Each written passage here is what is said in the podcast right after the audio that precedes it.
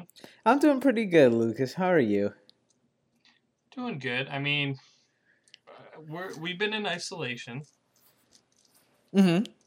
We've been in isolation. It's been a minute or two. And I'm getting a little tired of it. yeah, you know, it is what it is. Pallister, if you're listening to this, thank you. I do I do blame Pallister for this. I blame Pallister for this just because we could have saved Christmas at the very least if we had started this early, you know? If we're locked down in March uh, and April, you know, that's arguably a good thing because who wants to go outside during those times? But, you know, now it's the holiday season and you can't see anybody.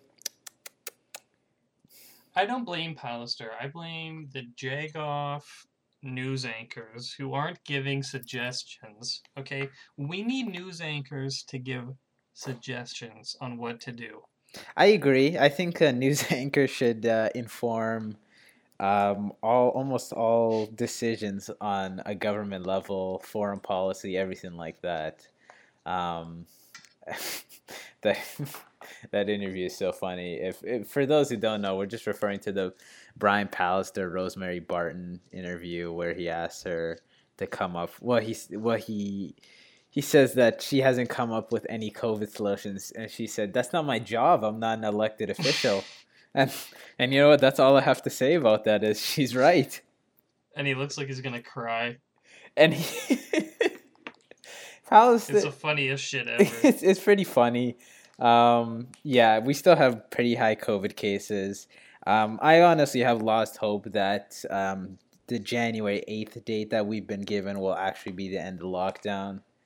Um, so buckle in, folks. We might have to wait for this vaccine. Hopefully not, but I mean, I got no optimism left.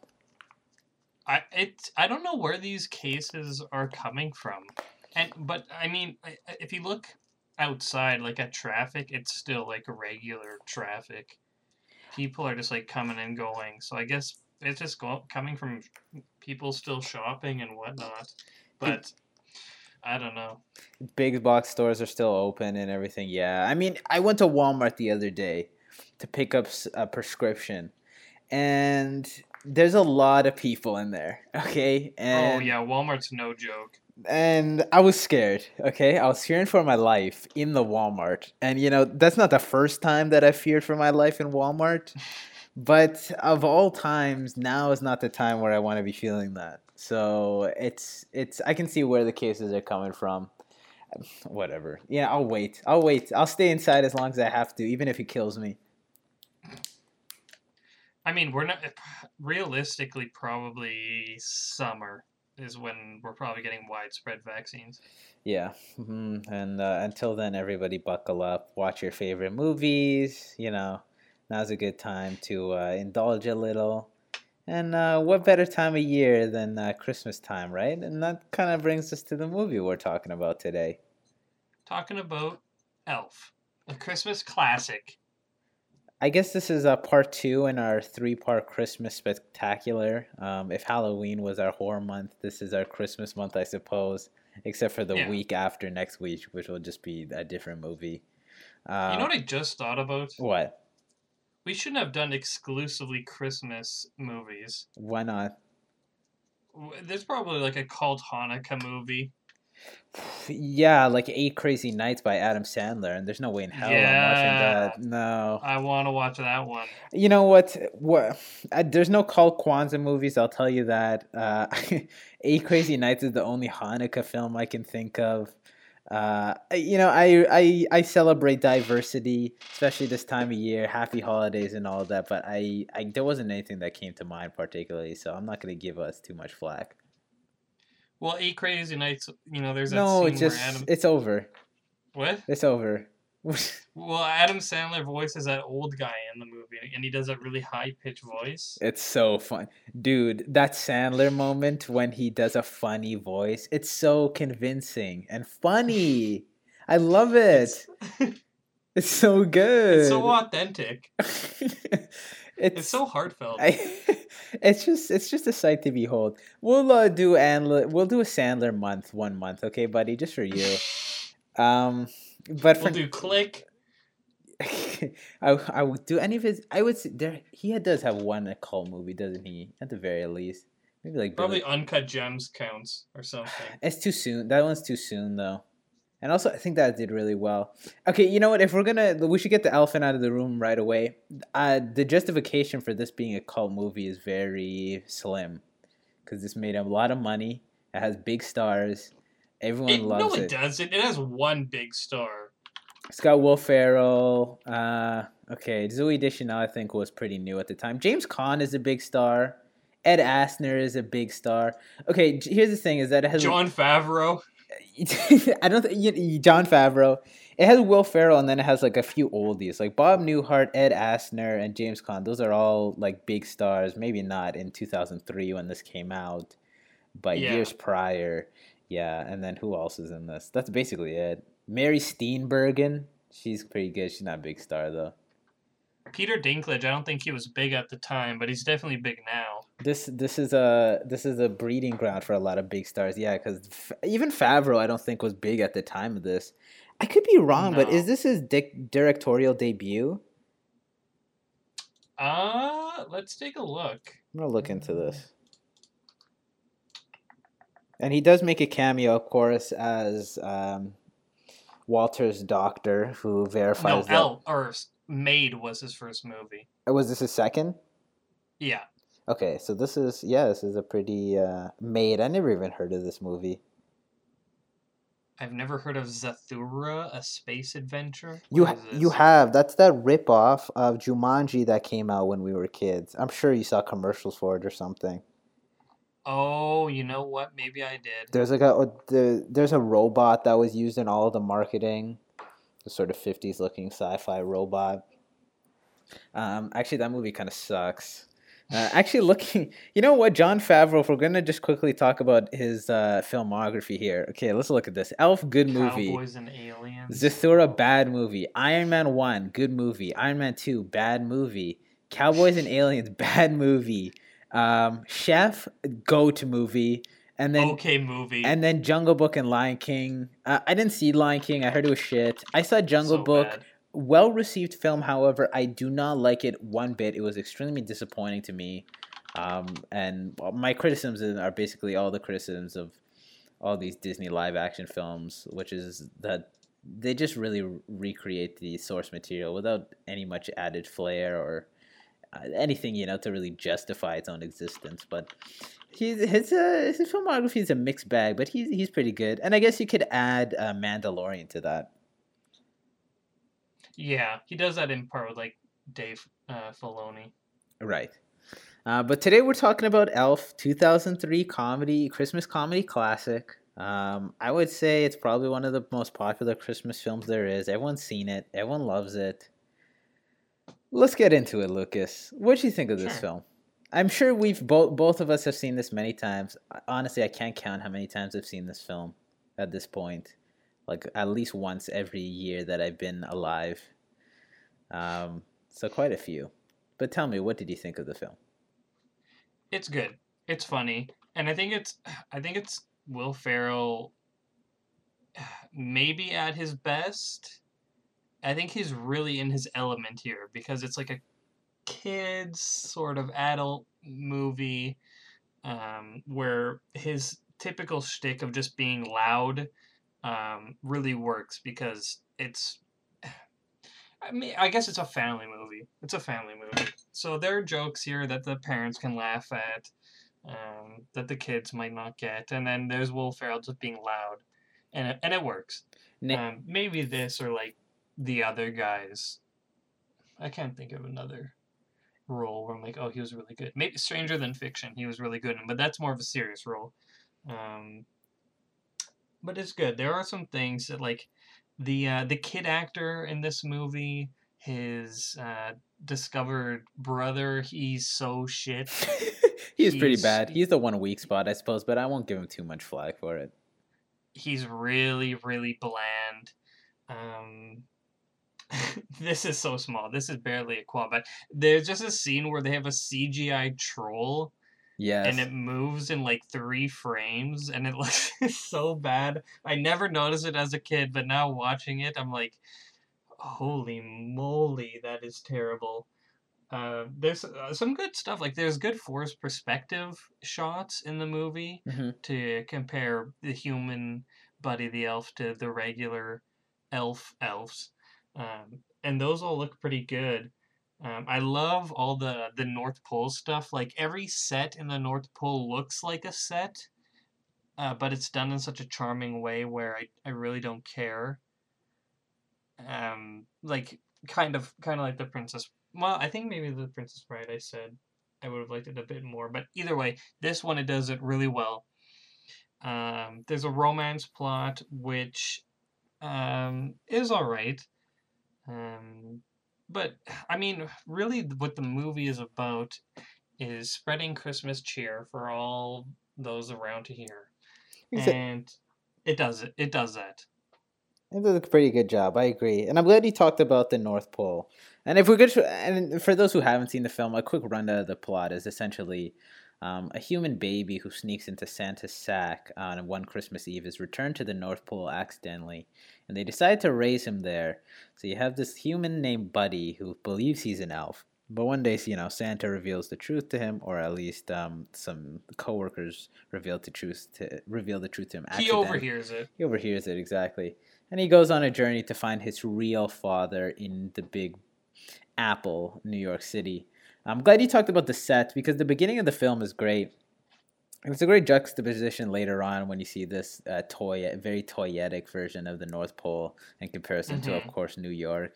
And you know, it, there's a lot to be said um, about uh, movies where you have a guy who's uh, kind of an oddball or out of sorts going to New York. How many times have we seen an opening montage like that? But in this, must be crazy. Gods must be. There's so many movies. I can't even name all the movies. Borat does it. Uh, you know, Midnight Cowboy does it. Every stupid ass animated movie does that because they all fetishize New York too. Um, but this movie uh, does that does this really well. Uh, one of my favorite intros, um, comedy movie wise, is just this opening sequence when Will Ferrell really has a chance to shine in terms of character acting and physical comedy when he's just traipsing around New York in his tights and silly hat, uh, doing goofy things and you know acting all uncouth. It's great. The North Pole sets, as you mentioned, are really good, and I really enjoyed it. Um, once again, because of the juxtaposition, everything looks really cool. Like all the insides of all the little elf shacks are like in this. I don't know. All it's all wooden with this white varnish on it. It looks so old Yeah. originally, um, interestingly enough, Jon Favreau um, declined the script initially because apparently the original was much darker than it is than this iteration that we received. Um, but he actually changed his mind when he found out that he could have a kind of intro that was sort of an homage to like the Rankin and Bass Christmas specials, all the stop motion stuff like uh, Rudolph and Santa Claus coming to town Yep.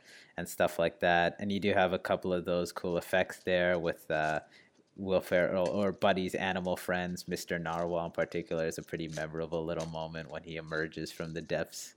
Um, hmm that stuff is all good. Um, it's funny actually, and another small tidbit is that Jon Favreau really opposed the use of CGI in this film, and there is some CGI in this film, but he wanted to keep it as minimal as possible. Um, and of course, he clashed with execs in that regard. Uh, but the practical effects and the force perspective, as you mentioned, is all done really well. Especially the force perspective stuff, it still holds up pretty well. You can't really tell. I mean, besides like Mhm. a little cut here and there, uh, that things are done in that way, and that Buddy isn't actually huge, or I guess that the elves aren't actually very small.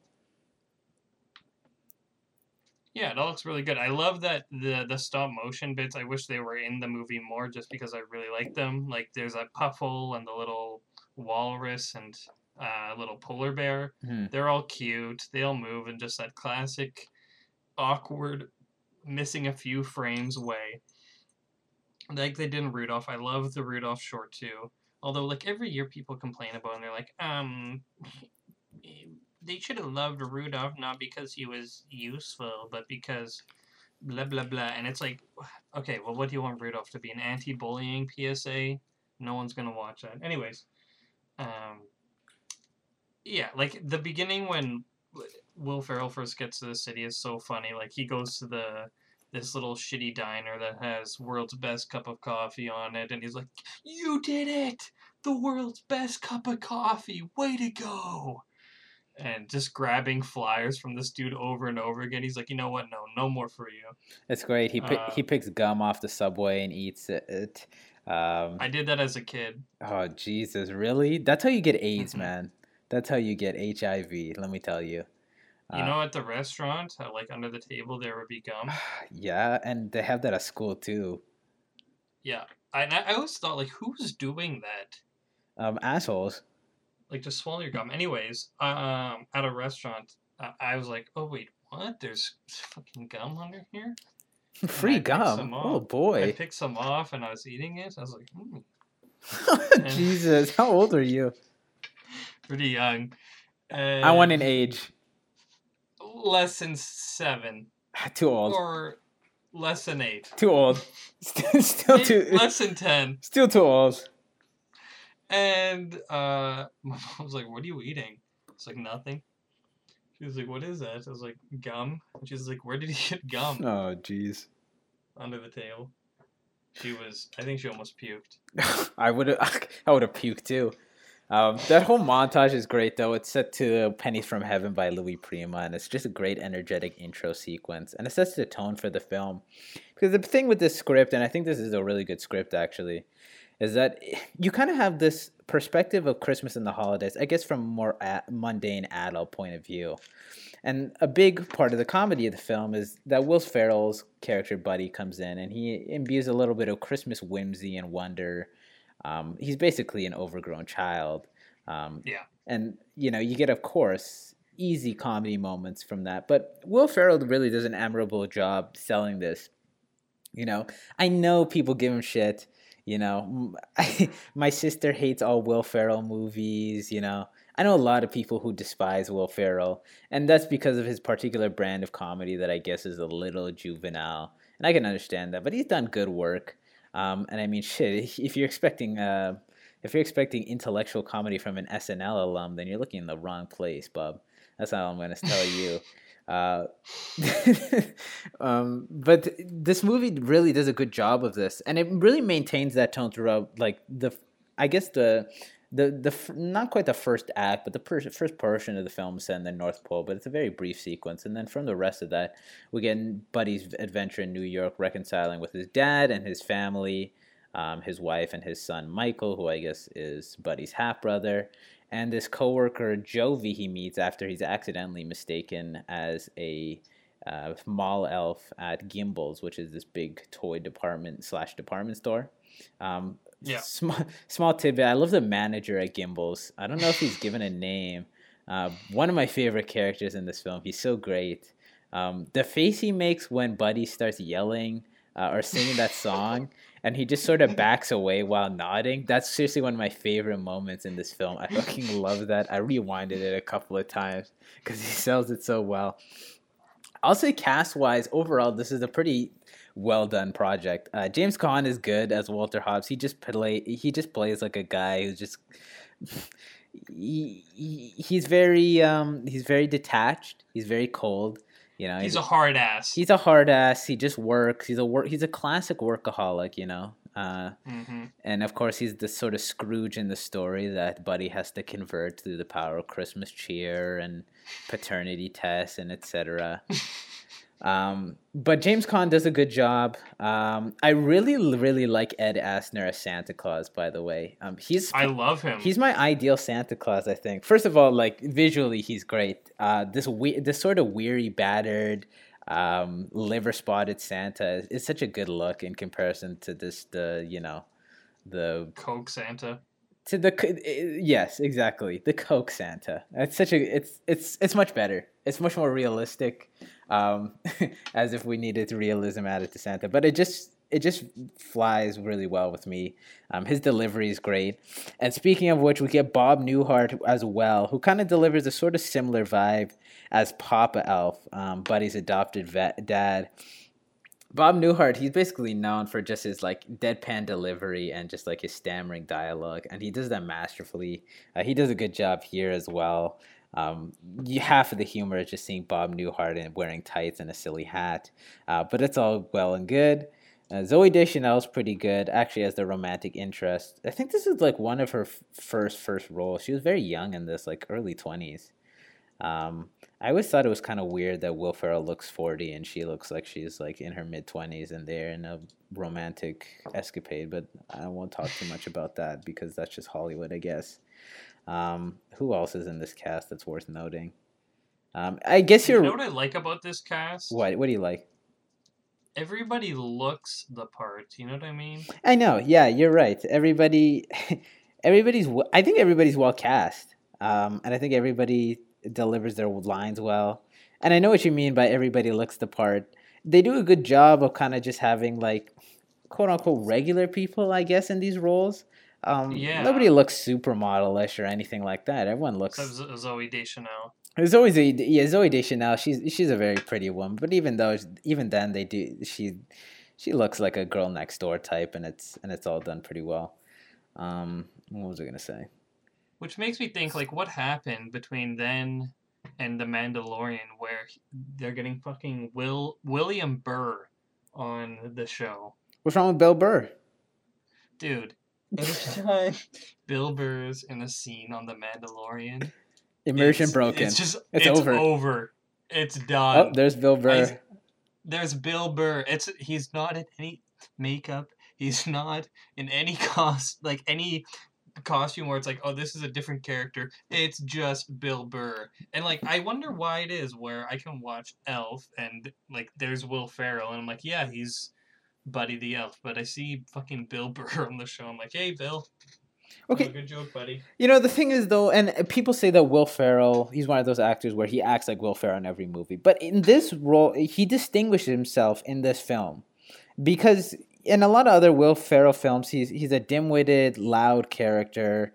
Sometimes he has a bit of a mean streak and such, but there's a certain innocence that he just portrays very, very well in Buddy. He just actually comes off as a kid um, in a grown man's body. You know, he's got that big effect if they ever needed to do a new big movie.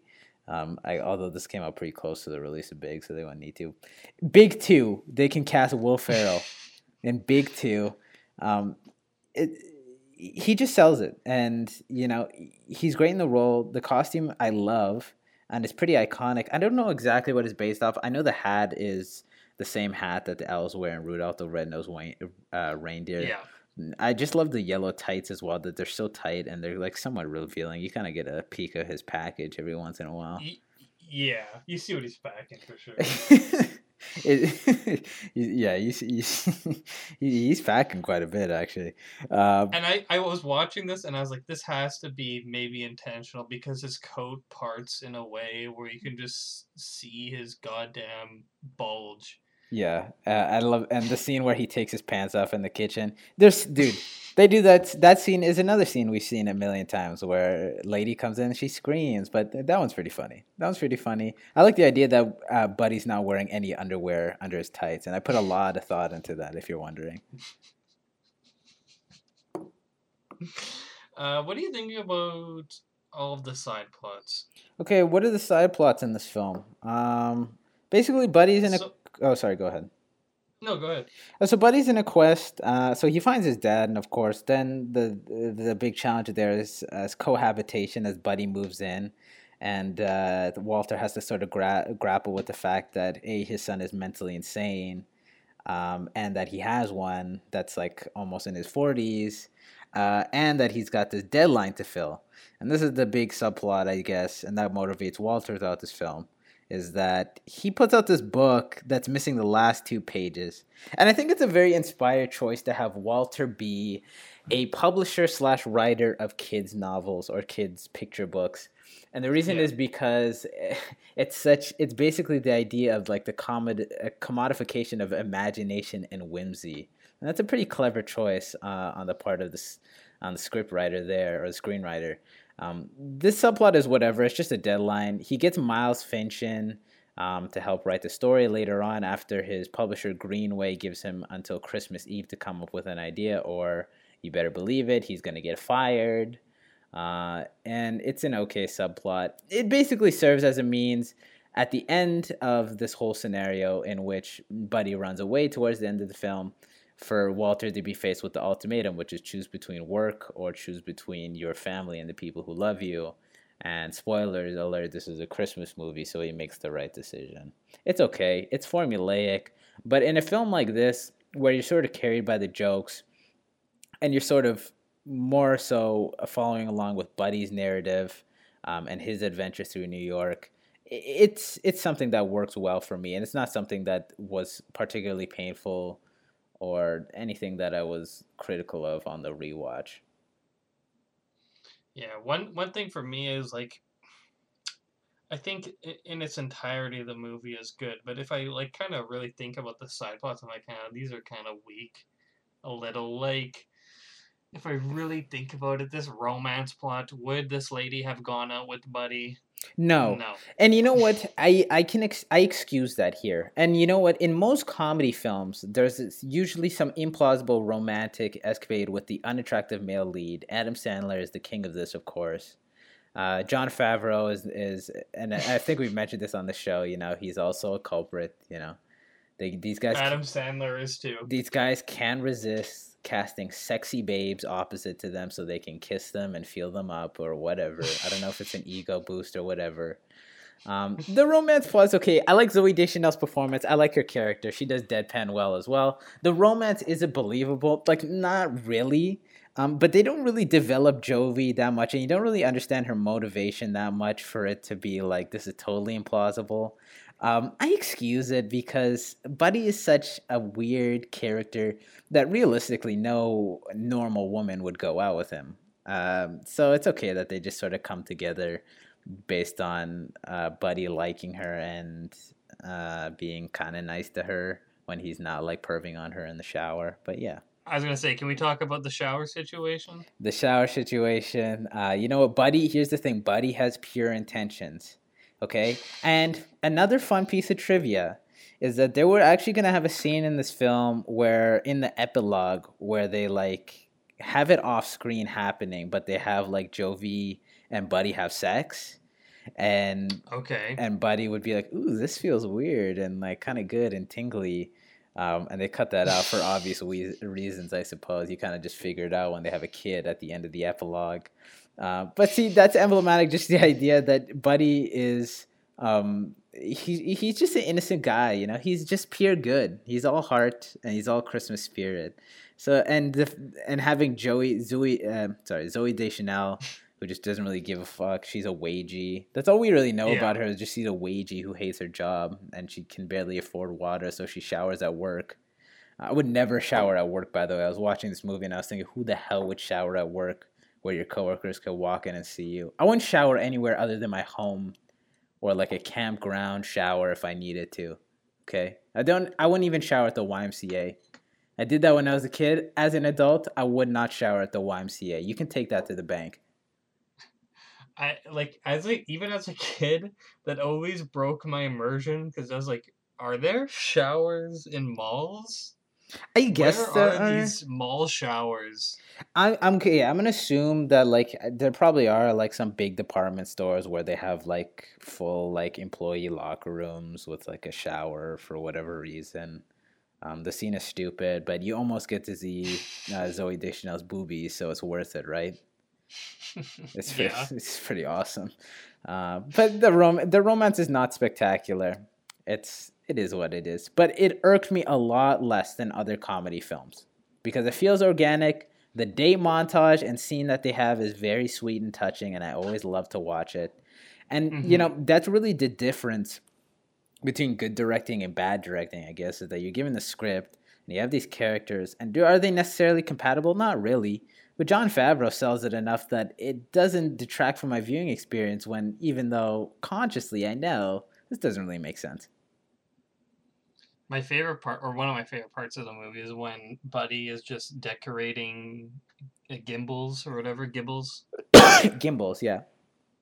Uh, he's just decking it out in full Christmas cheer, and he's making this huge Lego tower. And as a kid, I was like, "Damn, like I want to make that Lego tower." I want to make that Lite-Brite.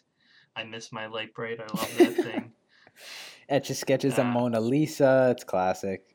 It's all good. And then his boss comes in and he's like, "This must have been corporate. Someone's gunning for my job." and Zooey Deschanel was like, "Who is who cares about your job, man?" But you know what? That's like that's a great example, and that's just sort of like a moment emblematic of the film. It's just when you have Buddy come in and he's just pure intentions and so optimistic, and the characters around him don't really know how to react because I guess living in grimy New York City, they're not used to any sort of altruism or generosity. Um, so that's another great moment, and I really like that moment when he he gives everyone a radio and says, "Code word is Santa's got a brand new bag."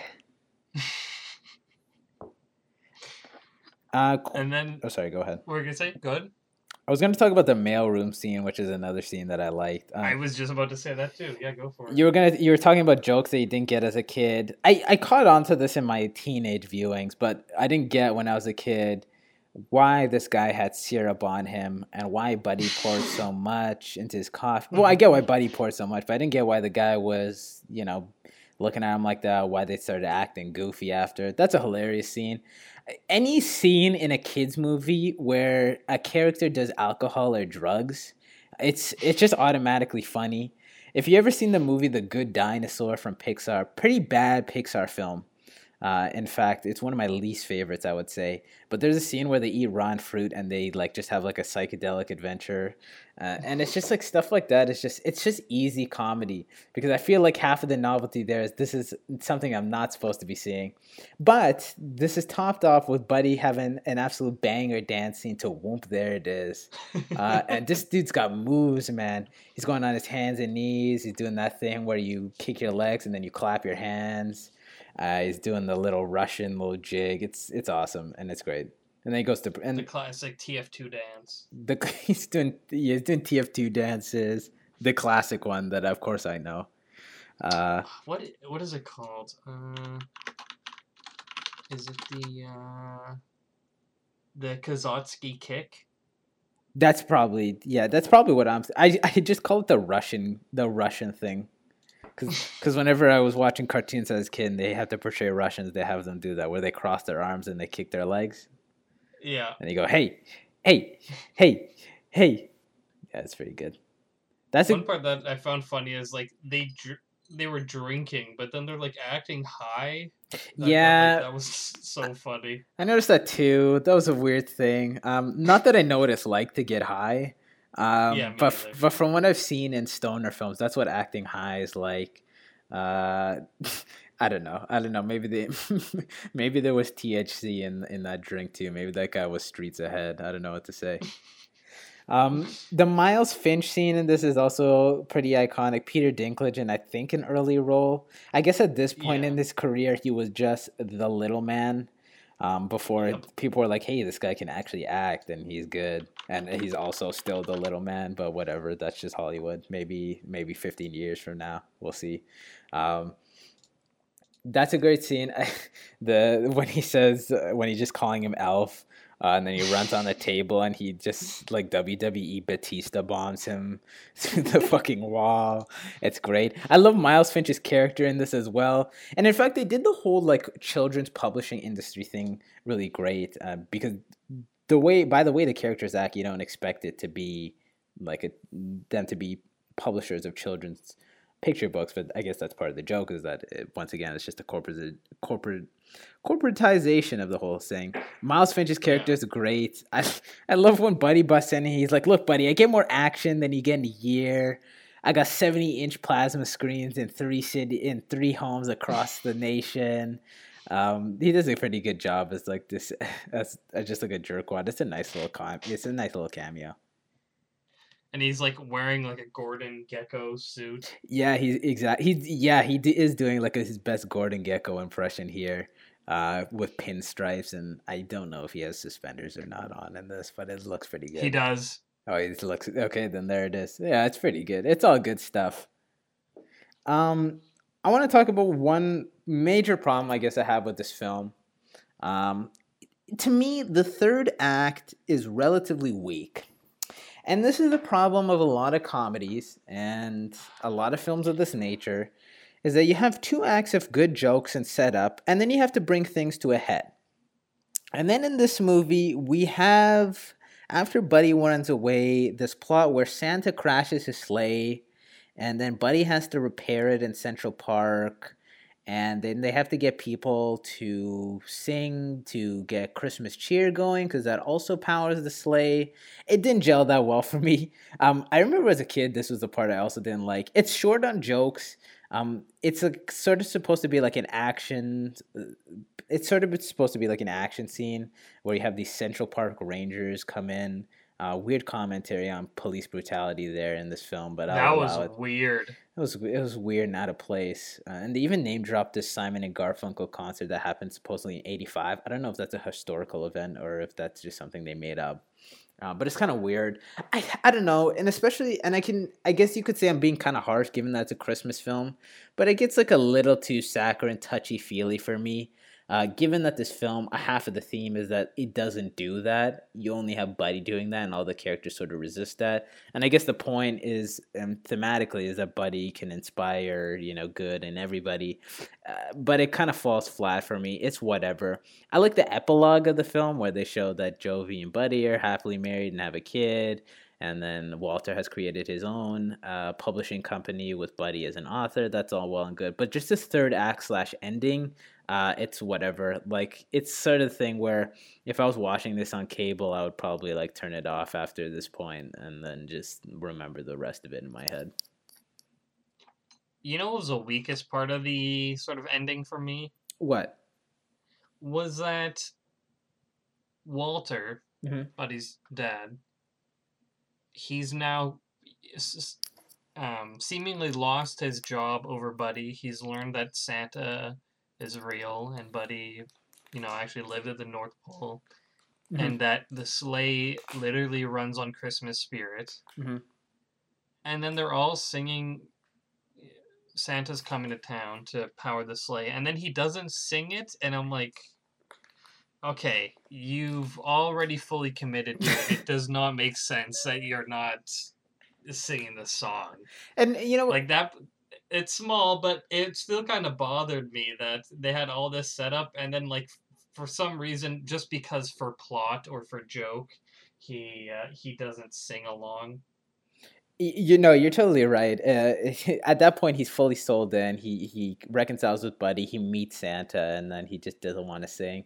It's it's it's, it's like a, it is it is a bit at that point character wise like a bit strange the thing with that is that it's I, f- I think that's set up just to have the little gotcha moment where he just belts out in song and then the sled yeah. just passes right over his head and launches into the air and then everyone stares and wonders. So it just sort of sort of uh, it just sort of set up for that one payoff moment but yeah. I also love that prison scene where it's full of ethnically diverse people uh yeah. yeah, you know, um, you know, just like just like real life, you know, prison is uh, diverse, and you know, nothing wrong with uh, a couple of uh, you know various minorities in the New York holding holding cell. Look, Lucas, it's like one white guy, and it's and his buddy. buddy. um, look, I'm gonna be honest with you. If we go to a New York holding cell, that's probably gonna be pretty accurate demographics. Um, is that um, is that justified? Yes or no? Jury's out, but that's what I'll say. You couldn't pay me to live in New York. Um, what if I paid you one million dollars a year? You can pay me a billion, trillion, billion dollars, like Sleepy Joe said. Okay, it's such a large number you couldn't even say it to to get me to live in New York. What's the problem? It's a, it's the city of lights. It's um it's the city of love. I think it's it's Gotham City. I'll say that. It's Gotham City. Yeah, exactly. I'm gonna have to fight street rats and NPCs to get home. No thanks. Go on the subway. Uh, some guy will shoot you and three of your minority friends. Serial killers abound. Yeah, maybe not the best place to live. Um, but uh, dude, it's got so much culture though. the city, the city's got so much history. It's you know, you're you're a living part of it. You know, it's a city that never sleeps. Also, I don't know if you noticed, Jon Favreau when he makes his cameo appearance, it always looks like he's trying not to laugh. You're right. I, that is a small boy, and I guess like in in terms of the plot, you can say it's because he tried not to laugh because his longtime client and very serious man brings his son in that he's never seen before, dressed in an elf costume, who appears to be mentally challenged. but but honestly, knowing that Jon Favreau is the director, yeah, it almost seems weird. Arguably, it's like the worst performance of the whole movie, aside from Michael. When Favreau comes in, he just kind of just says a couple of lines here and there. Um, he's better as it, it's in terms of his director cameos. Uh, I prefer Happy Hogan and Iron Man. That's pretty. He's pretty good in those ones. I'll say that. I like Happy. You like Happy? I like Happy. I like Happy. Um, he has good chemistry with Robert Downey Jr. and Iron Man. Is he like a thing in the comics? He is. He just um he just his bodyguard. The thing is, originally in the comics, Iron Man. Um, so the way we know, I okay, in the comics originally, Iron Man is Tony Stark, of course, but he doesn't tell people he's Tony Stark. He tells people it's his bodyguard, and Happy is his bodyguard, but it's actually him piloting the suit. Which is why in 2008. Wait, sorry, say that again. So, so Tony Stark is Iron Man in the comics, right? Yeah. But he tells people that Iron Man is his bodyguard, Happy. Why? Be- because this is when you had to have secret identities in your comics. But was like Happy chill with that? Yeah, Happy was chill with that Okay. because well, that was just a job. Um, and then um, that's why in the 2008 film, when he says when he has those lies prepared, like it was actually my bodyguard, because I'm pretty sure when they before they prep for that press conference at the end, they say just say it's your bodyguard or say it's me. Um, it's that's why it's a big moment when he says I am Iron Man, because at that time his identity wasn't a thing. They but the MCU just decided oh, this is stupid as fuck, so we're just gonna throw that in the trash, and it is stupid as fuck.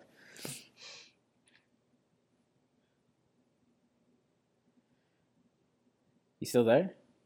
Yeah, sorry. I think I might have cut out there. Sorry about that. Okay, it's all good. But uh, Uh, yeah, the, sorry, go ahead. the third act is weak for me, but it doesn't sour the film, especially because the third act is brief. And I'll say this about this movie: it's an hour and a half, but it goes by super fast. Um, it's really well paced. There isn't really a moment that slouches besides this last portion that I'm not a huge fan of, uh, and it's a super solid Christmas adventure. last thing, one thing that kind of bothers me now as an adult, there is some. There's a couple product placements in this movie. Coke. Coke, uh, that maple syrup. That's if it's not a product, it's weirdly always like you can see the label of it at all times. Mhm. Um, and there's just some, I mean, easy ones like Etch a Sketches or uh, Jack in the Box or. Um, I mean, the whole t- toy store scene. I mean, there's uh, Ernie and Bert's, there's Lego, Lite-Brites. I feel like all of those must. I, I, I feel like you can't just have toys in your like real toys in your movie without some sort of consent or product placement deal or something like that. I've I have not looked into this, but I have tried to look into how that works in terms of um, brand um, display in, in media like this. Because one thing that I always think of is like whenever people do sort of on the street skits or stuff like that, where they have to blur the advertisement or blur logos. I don't Yeah, like in Trailer Park Boys. Exactly. I don't know how the legality of this kind of thing works. Now, for a big budget production like this, it's not a problem. I'm assuming. I don't know if they have to dole out money. I don't know if they are probably just approached by advertisers initially, and that just fills up their quota of things to have in the background. But yeah, you're right. They have like Coke, Mr. Potato Head. Uh, Yeah. They have like a Huff skateboard, which I don't even know about. I'm assuming, you know, that died. Uh, that that brand died along with skateboard culture in the mid to late 2000s. Uh, skateboard brands just fucking come and go. Yeah. Um, so yeah, you know what? I, I get it. The the Coke is the most obvious one when Buddy takes like 30 seconds to down a whole bottle of Coke. Uh, that shit is gross though. That will not make me want to drink Coke. Cause God, can you imagine that? Just That would try- hurt. I can like drink Coke for maybe two seconds straight, and then I'm like, okay, my throat needs a bit of a breather. Here. Yeah, like e- even if it was like flat, warm, lukewarm Coke, dude, that would hurt your teeth, man. That's so much Yeah. sugar. Just guzzling You know it. when you have so much sugar and like it, you like I don't know if you get this, but I do. It, it feels I like I can feel my teeth are rotting. That's what happens after my third bowl of cinnamon toast crunch. Uh, consistently, I also get like I don't know if this is placebo. I don't know if I'm imagining this, but I feel I've had this since I was a kid. I feel I can swear to God, I can feel my heart. I can feel it beating. I don't know how it works. I don't know if I'm making it up, but um, it's not good for you. I'll say that. Uh, you want to go to Bagarinos? Yeah, let's go to Bags. Um, this is a pretty simple film. It's pretty straightforward, but as Christmas films go, I would rank it high up there, just because it's so enjoyable. It's honestly to me seems like a film that'll be pretty timeless. I don't really see anything 17 years on that would kind of date this film in a way that wouldn't have it be enjoyable in the present day. Um, but I like it quite a bit. Um, do you want me to go first or you go first? You go ahead. I'm going to give this four bags out of five. Solid, good, arguably great Christmas film. A few things here and there, but it's definitely something that I watch every year and will probably continue to do so. Yeah, I'll probably give this sucker a nine. Very nice, very nice. And uh, there you have it, ladies and gentlemen. This is a certified cop classic, um, as per our rigorous uh, review process. Um, this will be added to the Hall of Fame. And uh, yeah, you know what? Let's do post bags. Do you want to talk about other Christmas films, or do you want to save that for Black Christmas? Black Christmas. Let's save it for Black Christmas. Okay. There's a. But I do have some things I want to talk about. Yeah, sure. Let's go. Okay, have you been keeping up with the Mandalorian? Um, no. I see. Here's the thing. I saw up to. I think I saw up to season or episode three. Pardon. The Mandalorian, and I think it's a good show. It's a well-made show. For all intents and purposes, I should like it. It's a space western. Um, it's pretty faithful. It's low there's just something about it that doesn't really grab me in a way that I have to watch an episode every week. Like I, I didn't even finish that first season until this new season came out because I was just not particularly interested. But it's an enjoyable show for sure. Um, but I something interesting happening. I mean, they're plotting it like an anime, so something interesting is happening every episode, and then you know stays on a cliffhanger or ends on a cliffhanger. But it it's kind of it's pissing me off. What's going on? Bit. What's going on? I won't spoil anything because you haven't seen it, but you can spoil. You, just... you can spoil it because I'm sure our listeners of the show are up to date with it, and I'll probably catch up at the end of the season. So if you want to give little spoilers, it's fine. I'll just wait, but like, it's there's another gratuitous scene where he takes off his helmet. Mm. And I'm like, can we fucking stop this? I really like I it it, it actually is pissing me off. like I was watching it with Caitlin. I'm like, oh, I love all those scenes in in Star Trek: The Next Generation where they make Geordi take off his visor all the time. Or I love in South Park how they had to make Kenny take off his hood all the time. Like it's it's so annoying. And like it only happened the one time, but it happened for like almost the entirety of the episode, or maybe like what felt like the entirety. Maybe it was like half or two thirds of the episode. But sorry. but you, it really is pissing me off. The thing is, when you have a show, when you have a character like Mando, where he emphasizes not taking off his helmet so much, people are going to be dying to see him without his helmet, and taking having him take off his helmet is going to be easy emotional points slash a way to show gravity of the situation.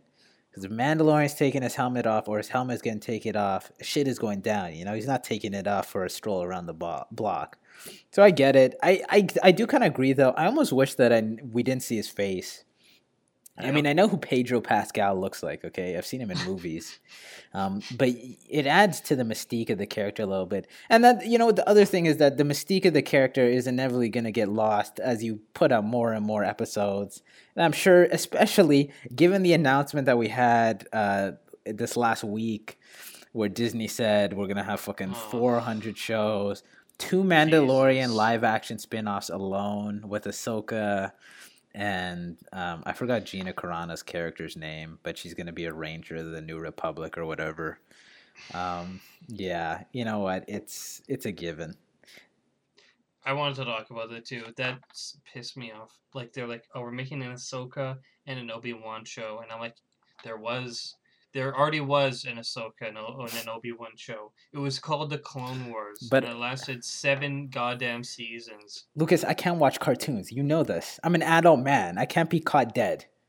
Do I have to know what Obi Wan was doing from episode three and four on Tatooine, where he was just jerking off and saving Luke whenever he could? I really don't care. Well, what they'll definitely do is they'll have him have some. I mean, he, it's not going to be him on Tatooine. It's going to be like him going to a million planets, fighting Darth Vader like a second time, even though that won't really make sense because we know Hayden Christensen's going to be in it.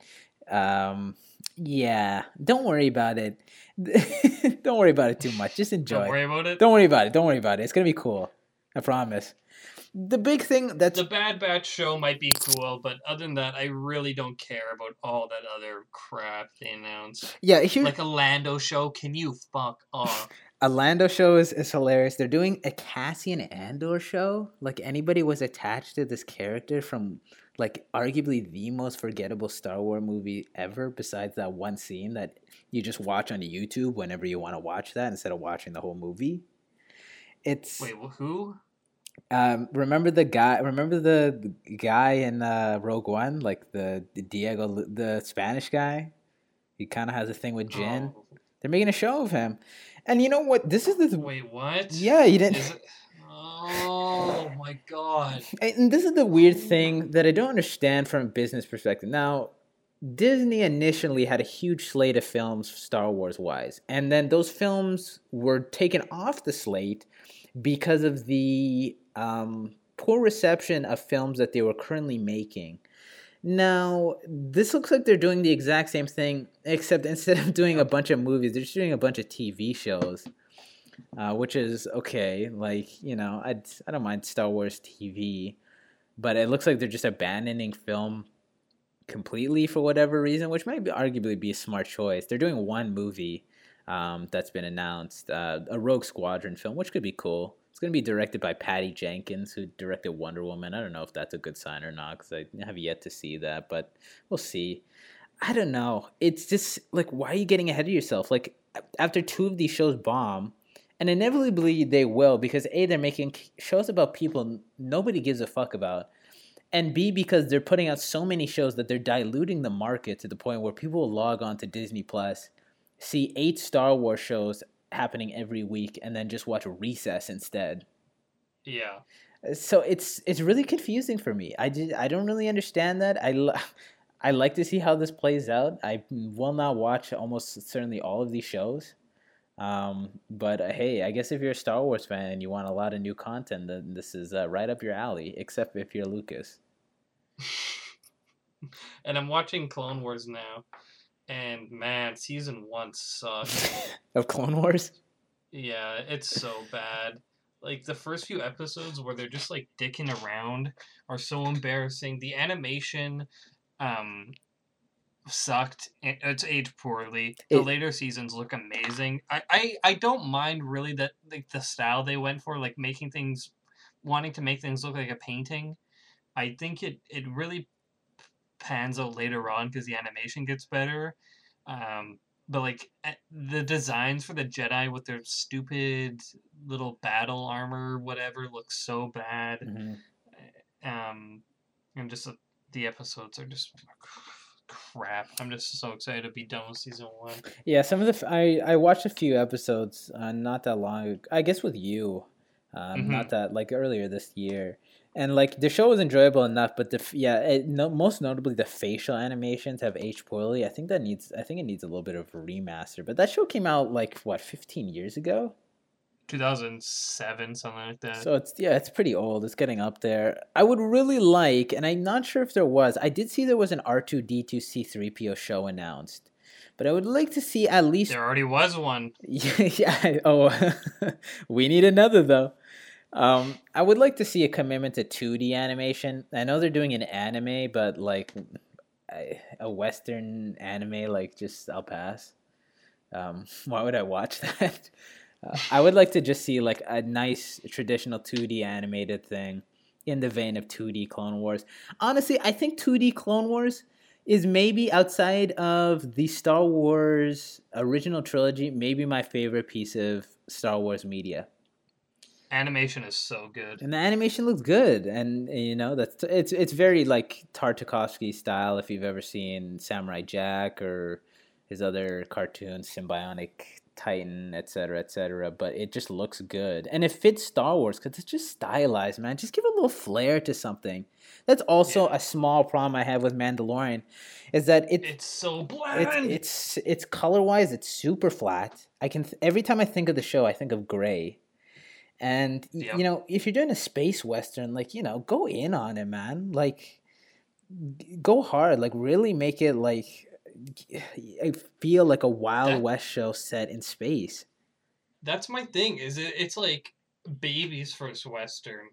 yeah it's like it's western and like it, it doesn't it doesn't have the style or feel of the western it's like thematically similar and character wise and etc but like visually it's just another disney star wars project and that's like the thing that i guess is another thing that bothers me. Star wars is such a l- franchise full of life and then the original trilogy that was so that was showcased so nicely.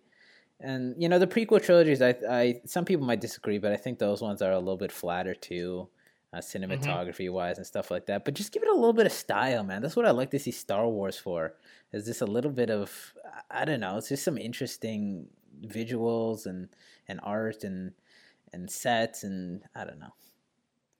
It needs to it needs to have more color. I know disney likes to really homogenize everything so it can all fit nicely into a nicely packaged cinematic universe to sell to whoever wants to burn 200 hours watching all the content but i don't know man. Give give give the creators a little bit of free reign.